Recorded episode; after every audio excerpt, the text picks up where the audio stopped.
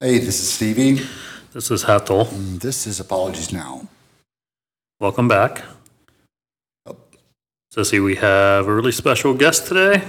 Yep, I agree completely. So, folks, for whoever's listening, we um, are in a fortunate or unfortunate position right now to, to talk about what's going on with this pandemic that's ravaging the world. And we've got a emergency department physician that's on faculty at the medical college, Dr. Sissy Dement, with us. Sissy, should I call you Sissy or Dr. Dement? I'm not sure. Dr. Dement. Mommy. So for folks that don't know, Dr. Dement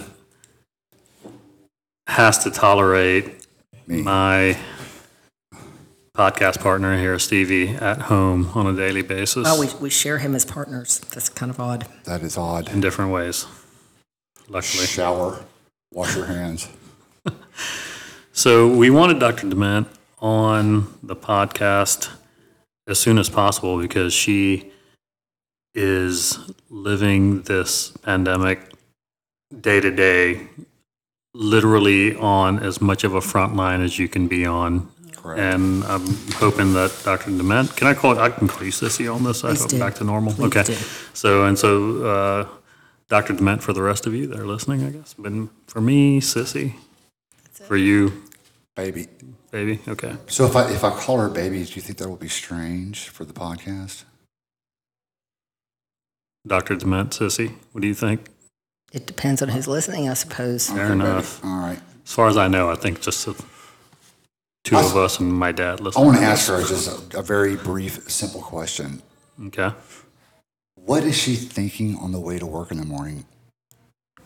Well, ho- well, hold on, real quick. Before before you answer that, correct me if I'm wrong, okay? Okay. My understanding is, okay, you're on faculty at the medical college in the Department of Emergency Medicine. Yes. You have been doing this for a while. We've known each other for, I want to say, since Oh, 2007 at University Hospital Yep.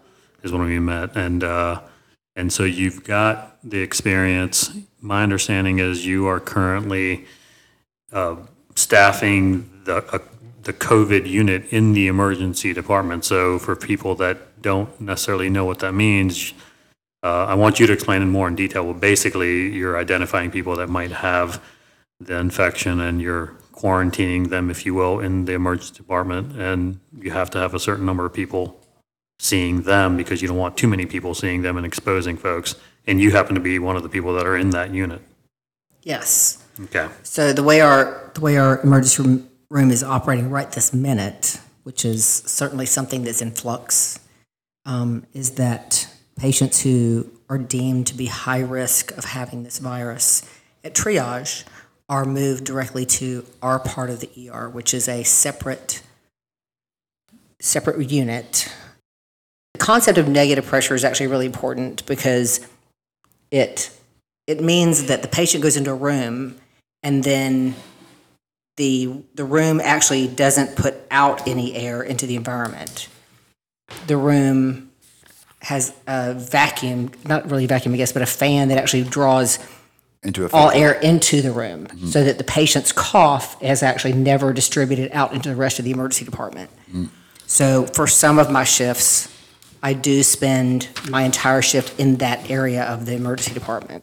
Our hospital has really been really great about preparing for this and, and setting up the emergency department ready to deal with these people. So without getting into engineering, which by all means do it if you know, I definitely don't know. How does a how does an ED? And we're jumping right into this, and I want to go It's back to what elephant Stevie room, asked. man. No, no, no. But I want to. You brought up a really wonderful question that I want to kind of go back to. But uh, what is it? Just a bunch of machines that make it No, negative it's pressure? people. It's people.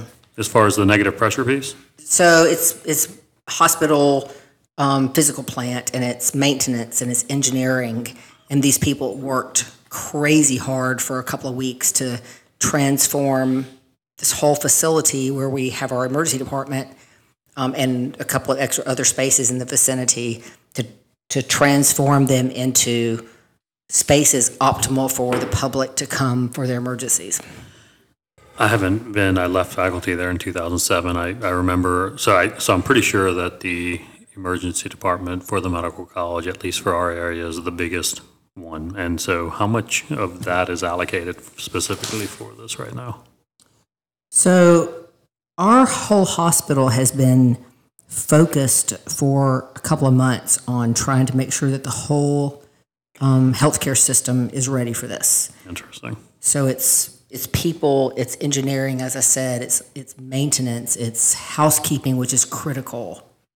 Housekeeping, which is really critical, and um, the clerks and the registration, and then making sure we have enough ICU beds and Everything. everything. It's pretty amazing. So you were saying what, what does Sissy think about going into this? I think we just, I mean, that was, she kind of boiled it down right there. Um, but what I'm asking is, what is she thinking when she first gets up about what is the main thing that's on her mind before she gets to work, considering this epidemic? Or pandemic, Pandemic. Pandemic? Yeah, that's the right word. Um, you know, that's part of what we just, what the three of us actually just expressed, was we accidentally said the phrase epidemic. And unfortunately for all of us and for the rest of humanity, is that our world is facing a pandemic. And that's not a word that we're used to say, used to hearing and used to saying. You know, in medicine, I know Ethel, you and I have we've learned about epidemics and pandemics, and we've learned the history of other pandemics, but we've never actually literally faced it. So that concept, you have to keep putting that forefront in your mind, is that this is not Augusta versus Columbia, South Carolina. It's not black versus white. It's not Republican versus Democrat. This is the entire planet of humanity that I'm going in to work towards. I feel like these, uh, I feel like these facts or these, these guidelines are kind of beating, a- uh, beating a horse or a dead horse. But what exactly do we do? Stay clean? Wash your hands? People, you mean in general? Yeah, yeah, what, do- I mean, what do people do? Uh, go ahead. So if, if we're talking about the average, the average American who's home trying to self isolate, the most important you could, thing you, that you can do is to actually just stay away from other people.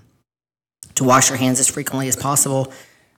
To wash your hands as frequently as possible. To wipe down and cleanse the surfaces in your environment, um, like your doorknobs and light switches and toilet handles and door frames. What about the masks? I, I see where, uh, I think today California just uh, made, uh, they're enforcing people to wear a mask in, uh, public or they will get a thousand dollar fine. Y'all- Did you? That's anyone- pretty did you see- aggressive. Did y'all see this? That is, and uh, it's going to be helpful. Yeah. Yeah. Um, so, so you wake up in the morning or evening because I know you're working all kinds of crazy hours Right. right, now. Um, you're gearing yourself up. Stevie, you're there as well. Give him a kiss on the cheek. Give him a kiss on the cheek, I guess. And you, you go in and, and, and I, you have to prep once you get there, right? I mean, because you're, you're wearing all the, the garb. You know, I I don't want to get too much into this from my standpoint, because I've been rambling on about this. I want to know your, your. on uh, my way into work, I think about, you know, just kind of trying to get focused and know where I'm going and be very present in that moment. Um, and knowing that whatever I walk into is what I walk into. So whether it's really busy when I get there or it's kind of mellow and an easy start to the day, um, I know that I have to make sure that as always, I take great care of my patients, but also great care of my staff and let them know that I'm there with them in this deep, dark place that we are. And I've got their back. I know they have my back. I've got some great, great staff working with me. From, for example, the housekeeping to the crossing guard, the clerks, the nurses, the pharmacists.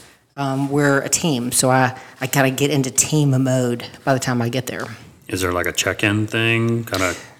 At our hospital, when anyone walks up to enter the building, in fact, there are only a couple of ways you can actually get into our whole building complex, I think. Um, I have to have my temperature taken and make sure I don't have a fever. And I have to sanitize my hands. And then I get into my spot and I get signed out from the other doctors who are leaving. And I wash my hands appropriately for kind of a long, a long hand wash for the first one, and then put on my foamy tape across my nose so that my masks don't bruise my face. And I put two layers of masks on, an N95 mask that seals really, really tightly to your face, and then another mask to cover that one and keep it clean. Put on a hair cover. Um, our community actually has been really great, and um, lots of different churches and individuals have helped to provide sewn hair covers for everyone in the ER, which is really kind of cool, and masks and um, gloves and sometimes other other cover gear. How do you feel about this, the supply of those gloves and masks right now? Um, I know that our hospital has a supply, although I am seeing, as odd as it sounds, kind of different brands of gloves that I don't usually see, um, which may be that they're kind of pulling from different areas to make sure that we utilize all the sources that we have. Um, I know that I know that our ER administration is on top of that issue. Um, I think that there have been lots of different mo- um, movements in the community to help to help us with that. For example, like the people making the hair coverings the things that we need to different GoFundMe groups that have actually allowed the public to contribute even a few dollars that helps to make purchases for us for gloves and N95 masks. So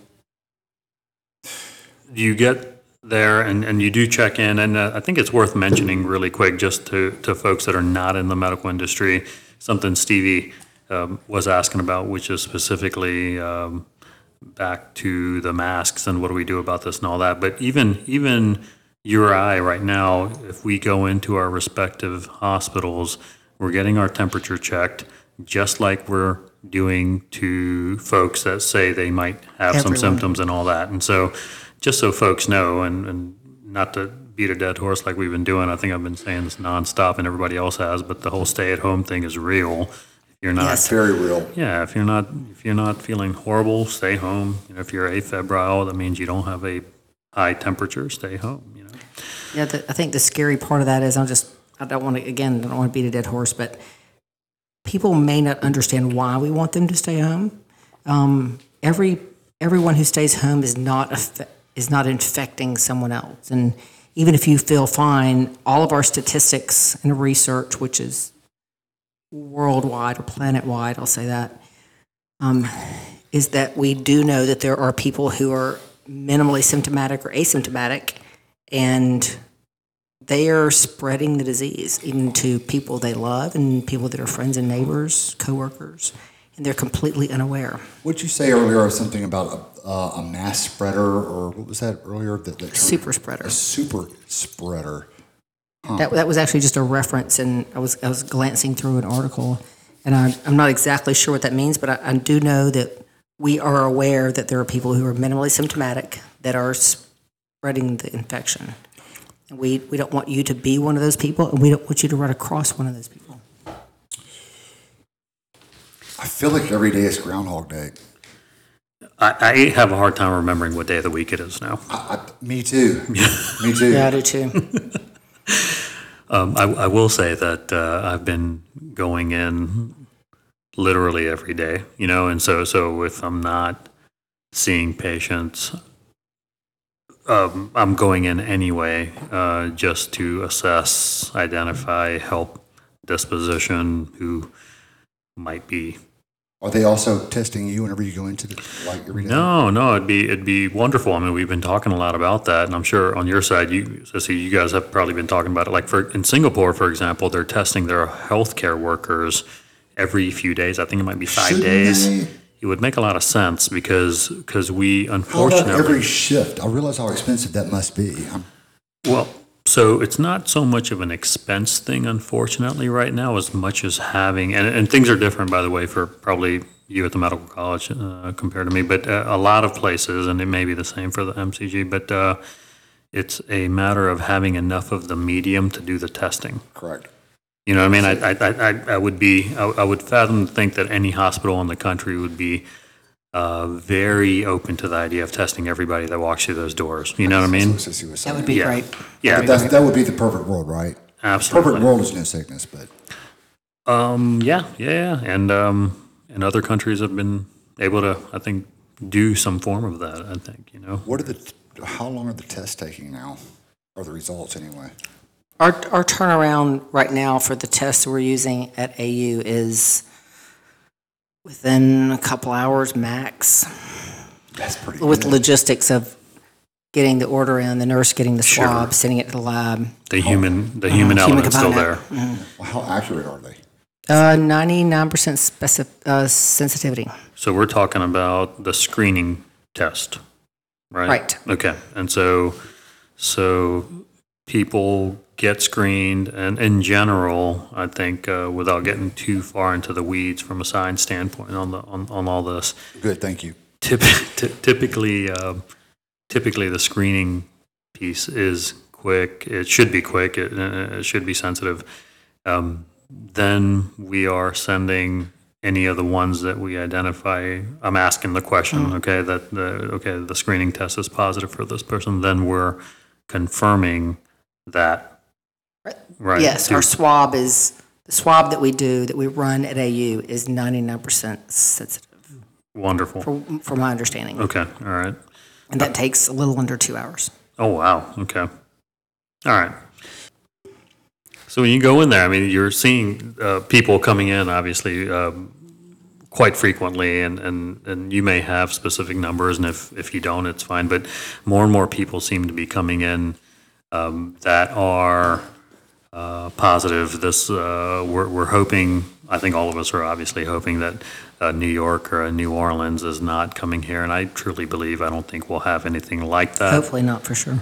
Hopefully not, right? But um, uh, there's an increased frequency, I think, for sure, over the last week. Would you agree, or? Yes, for sure. I mean, Georgia now has, actually from my morning update today, we have 7,558 cases in Georgia, 294 deaths.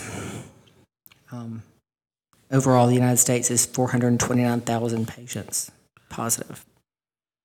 So there are people that still, I think, I've, I've encountered that think that this may just all be a bunch of fluff. And Yeah, I- I would think that some of our data is, and is permeating the main population, I guess, so to speak, so the non-healthcare population. So, you know, I live and breathe this problem every day, and I talk to patients who are getting ready to intubate or put on a ventilator, and you know, try to find out who their next of kin is to talk to them because they'll they won't see them again if they die. So I, I can't imagine how someone who could actually open the internet at any at any venue and be convinced that this is a hoax. I mean, I work at an academic institution and we're we're very enmeshed in this. So um, it's it's worrisome to me to think that there are physicians in my community or elsewhere that don't understand this. I mean, when I may see a patient who has a gallbladder infection or a heart attack, and they may actually be COVID positive. So our specialists, you know, our surgeons, our cardiologists, and those people actually have to also interact with this patient. So, you know, we're we're all educating each other on how to deal with that. But the fact that a physician would not appreciate that this is real is mind-boggling to me. So some of the so the medical specialties are definitely seeing this firsthand. Even subspecialists are seeing it because people like me are calling them to deal with whatever. People like you are calling them in to deal with whatever. Uh, some of the surgeons, I think, have have not necessarily seen um, this problem firsthand. Know, they're a bit distanced from it, I think.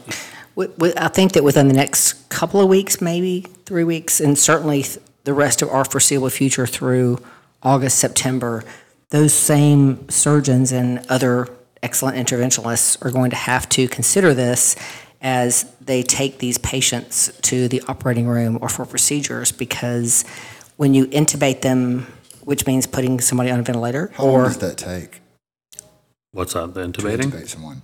the physical act takes like mm-hmm. 45 seconds, mm-hmm. but if it's a COVID patient, getting ready for that takes, the, the whole process from end, to- from beginning to end is an hour and a half.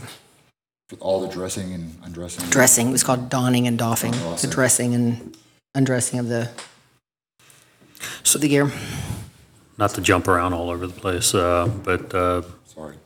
no, no, no, no. I'm talking. I'm, I'm, I was about to ask a. Uh, I was about to ask a question that I thought of, but uh, these. Uh, so anyway, hopefully, hopefully everybody's taking it seriously, and I, I'd like to think that the medical community definitely is, and if they're not, they're soon going to be, because I think it's You know, if, our- if, if there are medical community, if there are people in the medical community right now that don't take this seriously, how can you blame people that aren't?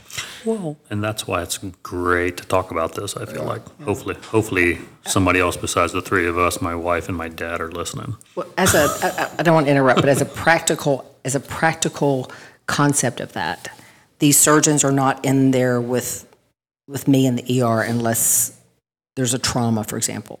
So we, we don't see the, the surgeons right in the, the most recent few days um, in the emergency department a lot. But uh, as I said, over the next weeks, months, you know, up to six months, 18 months even maybe, we're still going to be faced with this virus as a medical community. And so when you take these patients to the OR and intubate them, for example, like, then that process actually aerosolizes and creates a lot of droplets and aerosolization of their secretions and puts that into the environment. So the surgeon standing at the bedside, the anesthesiologist, the OR nurses, the scrub tech, all these people are actually exposed. And that's a serious, serious problem. That's going to be with us for the next foreseeable year, year and a half. No, we've been dealing with that daily, literally, both of us. But I'd, I'd even go a step further, say if this becomes a seasonal issue and if this viral infection routinely, year after year, has anything similar to what it looks like it's doing right now, it's going to end up becoming a um, normal part of assessment and dealing with it. And so I think everybody eventually will, I think, become fairly knowledgeable about it, hopefully. Yeah, I think that it becoming a seasonal um, problem is very, very optimistic and a best case scenario. Okay. Um, at this point, we don't know that it's going to stop with the heat in the summer like we do typically with the influenza. What do you think about the second wave? I, I think that that's inevitable. We have lots of people being uh, being good about their self isolation. Um, a lot of people are not, but some of those people who are self isolating may be asymptomatic carriers, and if they lift the um, the restrictions in our state or our neighborhood or our environment, then those people too soon, then those people are going to pop back out in the environment and start infecting others, and we'll have another wave. And that's actually in emergency medicine something we've considered and tried to be prepared for that and to continue this surge of needs um, for the next weeks, months, and year. So you're thinking that um, it may not be similar to a flu or a cold or anything like that. It might just end up, well, cold actually would probably be a better analogy. It might just happen. We don't know yet, but that may I, I think I don't. I don't necessarily think that. I'm just saying the two opportun- the two options are that it becomes a seasonal event like the influenza, which would be great because then we could plan for it, work on our vaccine, and it would, which means there'd be a period of time in which we don't have this horrible thing. Sure. Um, if it, but we don't know that it's going to be seasonal. If it's not seasonal, then it's ongoing continuously. That's bad.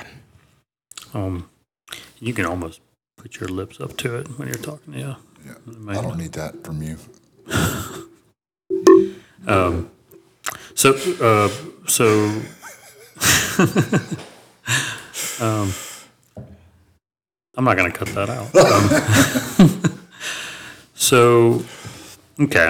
Um, b- back to, I, I want to, I'm trying to paint a picture for myself as well as people listening because I have been going into the emergency department to essentially to get these people and take them upstairs and, and manage them. But I don't know the complete chaos that you've been living through, mm. you know, and I don't think anybody else does unless they've been in the middle of it. And I, I, I want folks to hear it and I think appreciate what that is and, and what kind of resilience I think you have to have. Yeah. What do, what do you think people need to know? I think that the word chaos that you mentioned, Hethel, is really important. Um, in the emergency department, it's every day is controlled chaos. So every day there's something different, something more, and things that you could never imagine that you have to deal with. But we have systems in place for dealing with these things because there are things that we've been dealing with for weeks, months, days, years, millennia in emergency medicine. This is something that we haven't dealt with before. So we're trying to establish new patterns, new methods, new medications, new techniques, new machinery, new devices, actually, to deal with this. So everyone around you, 24/7, is is thinking how what, what's best. How can we do this? What's the best medication? We can't use that one. We should just use this one. Can we modify this technique? And the general public, as terrible as it sounds, cannot and probably should not know how crazy and terrible that is. But they, the thing they should know is that every emergency medicine physician, nurse, clerk, respiratory therapist, paramedic, firemen, police, we're all trying as best we can to put ourselves out there in the front to figure this out for the American public and the the For us. public of I mean the humanity on this planet. We put ourselves out there to try to figure this stuff out. I've found it, I, I think about this routinely, you can't help not think about it nonstop, but it's really interesting to me. And uh, I say interesting a lot at work, and it usually means something bad, you know. But in this, like in this case, it's really interesting in a good way to me that we're coming together on a level that I've not ever experienced. Um, on trying to figure this out, whether it's on a ground level, how do we get results out quicker, disseminate it to people? How do we uh, educate the staff, educate the public, all of that? And uh, it's really interesting to me. I, I feel like I, I was saying this analogy earlier this morning that uh, in, in, in wartime, technology really kind of moves Yes. forward. And isn't, and this, to me, this is a really good War Times, the War Times Production Act, and then what Trump was, Mr. Trump was supposedly Sure, sure, sure, sure. No, but aside, yeah, but He I'm, hasn't enforced it yet, but but I'm just talking about the intellectual capacity of the public gets revved, you know, redlined in a time like this where smart people start figuring out solutions that then really impact life downstream. You know, and I feel like we're at that place right now. I don't know that we are. I'm just saying that it's really interesting to me that people are coming up with all sorts of solutions, and it's 3D, beautiful. 3D printing. Yeah, 3D absolutely. printing. That's right. That's right. Um, Yeah, I th- locally, I think that's great. And with the, within our department, I've seen that, and I've actually seen that across the world of emergency medicine doctors on some blogs and those kind of things that I follow. I certainly wish that it was more um, humanity against the virus as opposed to us versus the Chinese and Or us versus us. us versus us and Georgia versus New York. What's our what are our numbers and those kind of things. I just wish or Republicans versus Democrats. I really just wish this was more humanity versus the virus. Georgia forever.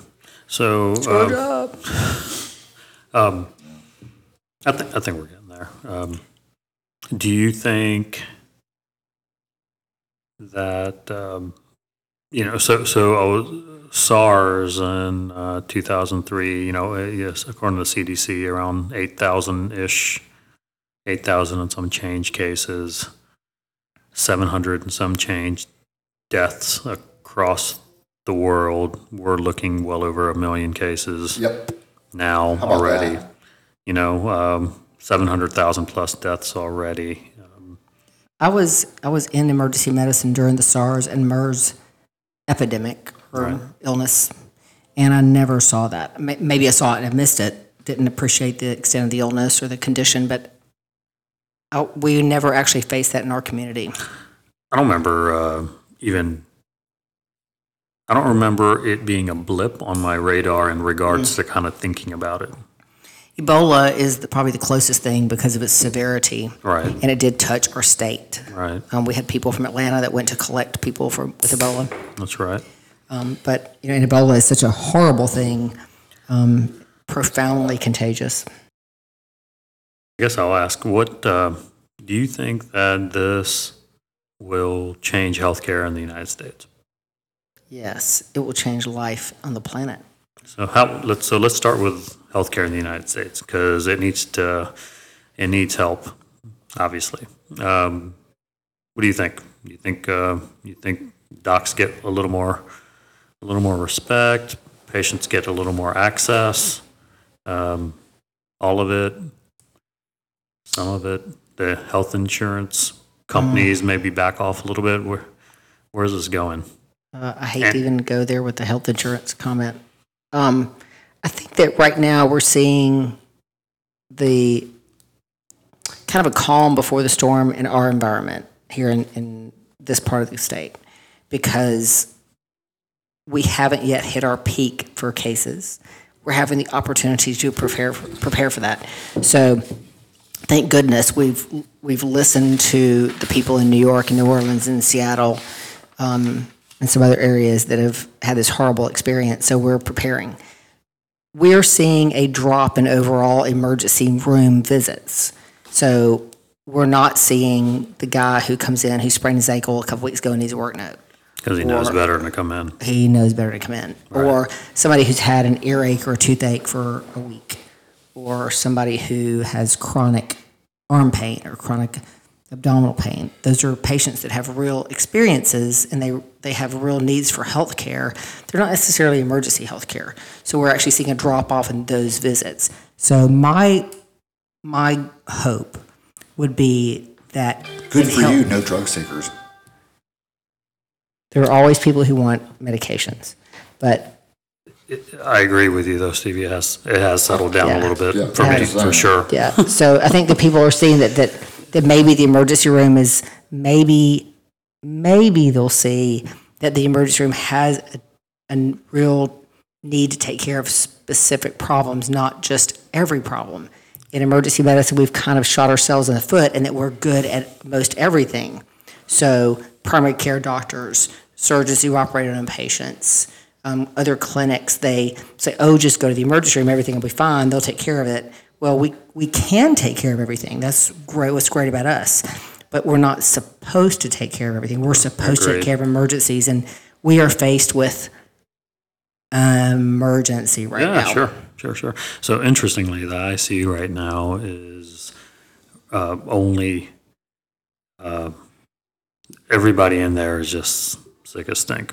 You know what I mean? And, and so, so. uh, Real- everybody, real yeah, ICU, real every- care. Everybody on the medical service, kind of across the board, it's Did you get her empty. some wine? It's empty, it's empty. Oh, shit. Folks, we got to take a quick break. Uh,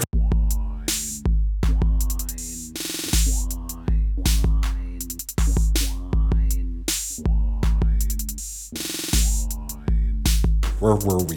Where are we? We were talking about how this pandemic might change healthcare. So, so not the, and we can talk more about this, I think, in the future as things evolve. But, but it's interesting to me that we are doing some of the stuff now uh, that I think other countries have been doing for a while. Um, and, and I don't want to start rambling on about how much stuff we um, overutilize um, so many things that we consider disposable and that sort of thing that now we are as a as a country and as a healthcare industry really reassessing because we've got to make sure that there's enough uh, material you know uh, the masks for example you know Yes. I mean, so anyway um, more to come on that, I think, unless uh, either one of y'all want to want to talk more about it. But really, I think that it's going to have a profound impact on how the country looks at healthcare utilization, uh, how clinicians, LPNs, RNs, PAs, NPs, physicians, radiology techs, just anything and everything, how, how we are perceived. Um, and um, I hope that trickles down to just a little more caution from the government when they make decisions on our behalf. And when I say our, I'm talking about the clinicians and, Right. and the healthcare workers. So, I think that they've been recently been making some decisions on our behalf and put it putting us in the um put us in the target no the putting us in the kind of the highlight of what's happening in our country and maybe speaking for us or judging for us and like you said I'm hoping that that gets better. Um, you know one thing I'm one thing I'm concerned about is the you mentioned how the government perceives us and how the primary the general public perceives us and i'm worried about how all these people in georgia who are infected the rest of, rest of our world actually but our people in georgia how they're being affected by this um, when they have a mother or an uncle or a sister who has this infection. There are a certain number of these people who need to be admitted to the hospital. There are a certain number of those people who need to be admitted to the ICU. But there are a lot of people that we're telling to just stay home. And how, how are those people dealing with that? I see this uh, from a totally different perspective in that I think this, this is an opportunity for families to get closer together and be safer. I understand you two guys are y'all see it from a medical medical perspective. We're you know, we're in danger. We're going to make sure that we're safe. But I'm looking at it from the new opportunities for us as families, brothers and sisters, fathers and mothers, sons and daughters, for us to get together and to work through something together. yeah, I mean, it's mainly, it's, uh, it's, uh, really, it's, it's a difficult situation just because, uh, people have to keep some degree of distance. The, I think the CDC and the CDC and some of the other organizations who are really trying to help us power through this is general public, which I'm, I'm a phys- clinical physician in the ER, but I'm also still just a person with a family.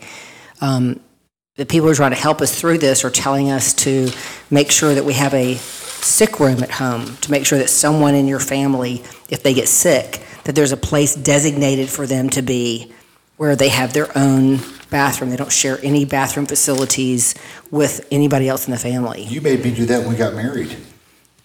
That's true. That was a separate contract, You'll sign contracts.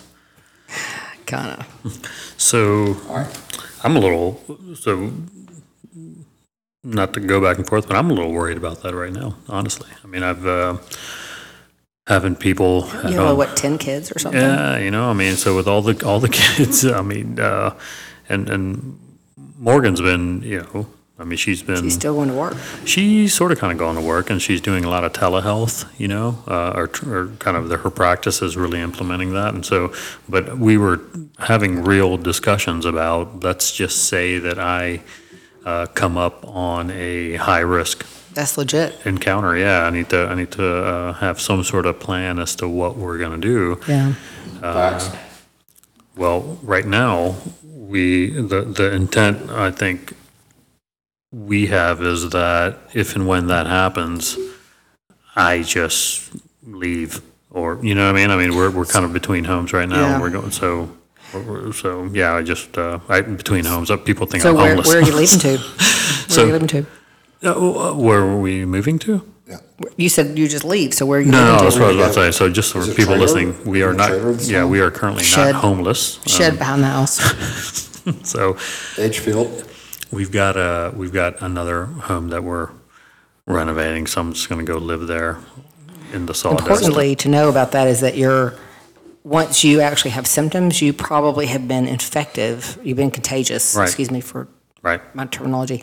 You've been contagious for several days. So, you know, making sure that you, as a clinician, when you're going home to your family, that you, you know, maintain, you know, really good um, self hygiene and your clothing and those kind of things need to be swapped out, or, you know, wash and bathe and those kind of things. But it's just a, a just a person. If you develop someone in your home with suspected COVID virus, you need to have a separate living space. Don't share dishes, utensils, towels, bathroom, sinks, nothing like that. A completely separate environment. and the people who help you through your terrible time with this virus, that they wear a mask absolutely every time they deal with you, that they wear gloves every time they deal with you. So this is a really important thing to help keep this virus from spreading through the whole family. I'm completely, I'm, I'm literally derobing right when I get over, when I I come don't, home. not I- now. I Not, don't, appreciate don't don't do that now, though. Not now. It's so funny when you do that. So I got to remember that people can't see us, that they just goodness. hear us, right? Yes. So when I come home It's hard, it's so hard to from talk through this work- face mask, too. I'm just like, oh, Yeah, When the I- face my mask voice is pretty kind of rough. blunted. When I come home, uh, I take all my stuff off, roll it up, stu- stick it straight in the washer, you know, go shower, all that stuff. Um, by the way, all of us uh, are we're socially distancing right now. Yes. Stevie, Catch, Sissy, catch. and I are 25 feet away Yeah. each. Yes. So, You're so smart when you said to buy this extra cord. right? Yeah. The Yeah. length, the oh, cord length. Yeah. extra- 30 feet though? How did you know? That's right. I saw this shit coming. so. Not like Mr. Trump did. Ah, I like it. So, uh, for the folks listening, our, our intent is to have a random question for our guest every time they're on. Um, a random question that they don't know that we're going to ask them. Oh, that sounds like fun. And um, The answer, the answer is syphilis. the answer is always syphilis, right? And so Um, I'll, uh, I'll ask something if, if Stevie, you'll ask something. You know, we might, we haven't, we haven't, so we should actually discuss this before, uh, They didn't discuss it with me. no, we can't discuss it with you. So you got, you got one? You want to ask her? No, go ahead.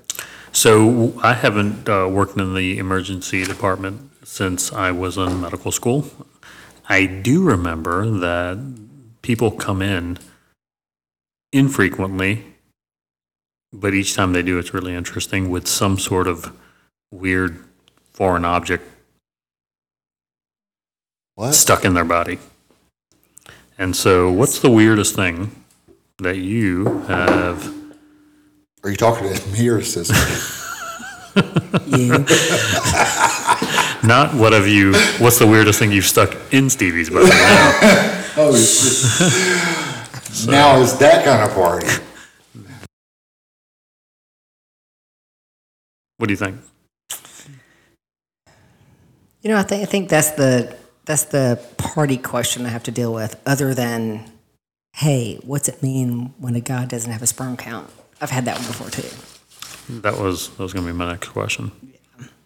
So the foreign body thing is actually fascinating, and even amongst us doctors, we in emergency medicine um, kind of think about those things um, as intriguing.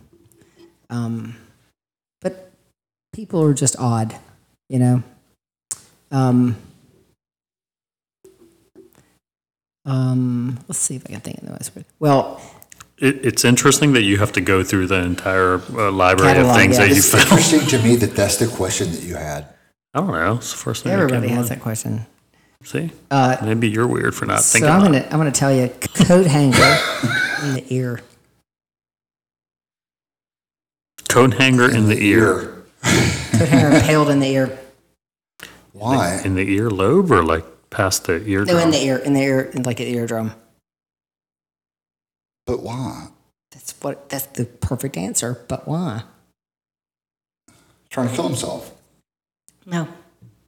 Just held it up to his ear and thumped it because it made a cool sound. he thumped it a few more times and it made a cooler sound. And it was a coat hanger that kind of partially unwrapped. Holy shit. And he thumped it and it poked him in the eardrum. and he came in like that. He came in just like that. Anyway, all right. Well, look, it was uh, this was minutes, we Sissy. gotta- Thanks for doing this. Yeah, this. thank you so much. And know, well, and I mean, you know, you've been waking up at all random hours of the day doing this nonstop now for the last few weeks, and I'm not sure it's stopping anytime soon. It's ramping up. It's going to get worse, a lot worse before it gets better. So, thank you for doing this, and I'd like to, if you both are okay with it, me imposing on you all's time after hours and doing this again, maybe in a couple of weeks, just to see where things are. Especially when Morgan kicks you out of the house because you have a fever. I will come here febrile. You stay downstairs. We're downstairs now. That's I know you're going to stay down there. So, Keep your mask on. Stay over there 25 feet away. anything anybody needs to know before we go off there? What do you think? Wash your hands. Stay home. Stay away from other people. That would make me really happy. I'm going to work every day, risking my life, my family's health, and the lives and health of all of my coworkers because we want to take care of our people, which is you. Yep. Thank you for all the professional workers, for sure. Excellent. All right, everybody. Have a good night.